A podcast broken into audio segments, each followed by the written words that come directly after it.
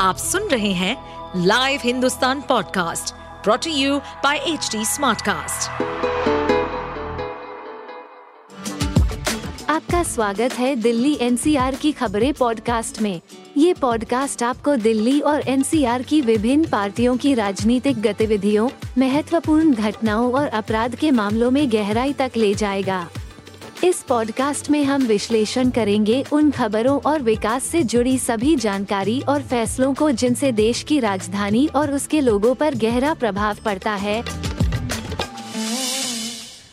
आज मैंने भारत देश के उपराष्ट्रपति और राज्यसभा के आदरणीय सभापति जी को एक चिट्ठी लिखकर, एक पत्र लिखकर साफ़ तौर पर यह बात रखी है कि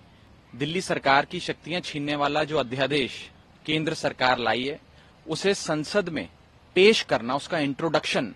नजायज है, अनुचित है इम्परमिसिबल है। 11 मई 2023 को सुप्रीम कोर्ट की संवैधानिक पीठ ने कॉन्स्टिट्यूशन बेंच ने, एक सर्वसम्मति से यूनैनिमस निर्णय दिया था, जिसके तहत तमाम शक्तियाँ अफसरशाही से संबंधित सर्विसेज़ से संबंधित, अफसरों से काम लेने की, उनको काम देने की जो शक्ति है, वो चुनी हुई, लोकतांत्रिक ढंग से चुनी हुई अरविंद केजरीवाल जी की सरकार में है, ये बात सुप्रीम कोर्ट ने अपने निर्णय के माध्यम से सिद्ध करी। 11 मई 2023 को यह फैसला आया और मात्र आठ दिन के भीतर केंद्र सरकार एक ऑर्डिनेंस लाकर, एक अध्यादेश लाकर इस फैसले को उलट देती है, पलट देती है ओवरटर्न कर देती है। इस अध्यादेश को अब राज्यसभा में इंट्रोड्यूस करने की कवायद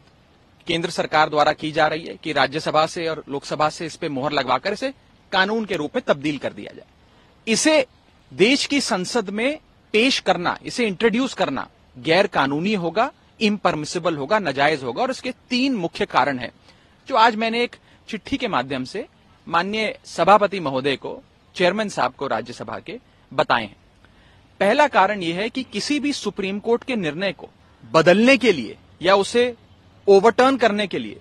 जो आधार है उस सुप्रीम कोर्ट के निर्णय का, उस आधार को बदलना पड़ता है। अगर आप आधार नहीं बदलेंगे और मात्र एक अध्यादेश लाकर सुप्रीम कोर्ट के फैसले को पलटने का प्रयास करेंगे तो वो गैर कानूनी ठहराया जाता है। No law can nullify a Supreme Court judgement without changing the basis of the Supreme Court judgement ये मेरा पहला पॉइंट था, पहला बिंदु। दूसरा कारण कि इस बिल को क्यों नहीं इंट्रोड्यूस करना चाहिए, पेश करना चाहिए, वो ये है कि देश के संविधान के अनुच्छेदों को आर्टिकल्स को प्रभाव देने के लिए या उसे पूरा करने के लिए सप्लीमेंट करने के लिए या इफ़ेक्ट देने के लिए ही कानून बनाए जाते हैं। आज इस अध्यादेश के माध्यम से संविधान के अनुच्छेद 239 डबल ए को तहस नहस किया गया है, ना कि उसे प्रभाव में लाने के लिए या पूरा करने के लिए अध्यादेश लाया जा रहा है। ये इफ़ेक्ट देने के लिए या सप्लीमेंट करने के लिए संविधान के आर्टिकल 239 डबल ए को नहीं लाया गया कानून, ये कानून उस अनुच्छेद की धज्जियाँ उड़ा देता है और संविधान का जो असल लेटर एंड स्पिरिट है, उसे तार तार करता है। ये दूसरा कारण है कि क्यों नहीं इस प्रकार का कानून संसद के भीतर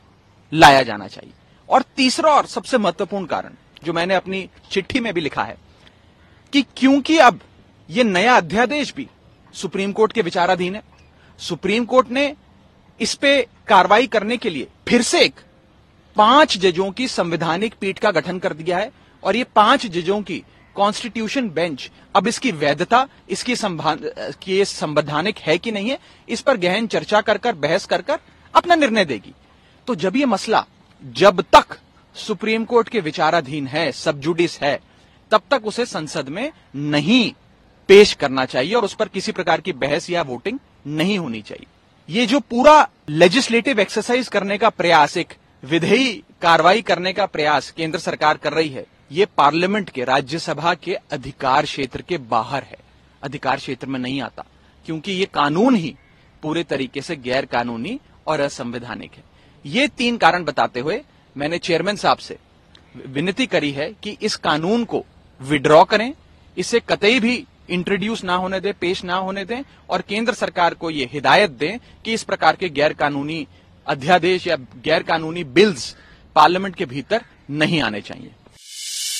आप सुन रहे थे हमारे पॉडकास्ट दिल्ली एनसीआर की खबरें। ऐसी ही अपराध जगत से जुड़ी राजनीति और विकास जैसी खबरों के लिए हमें फॉलो कर सकते हैं।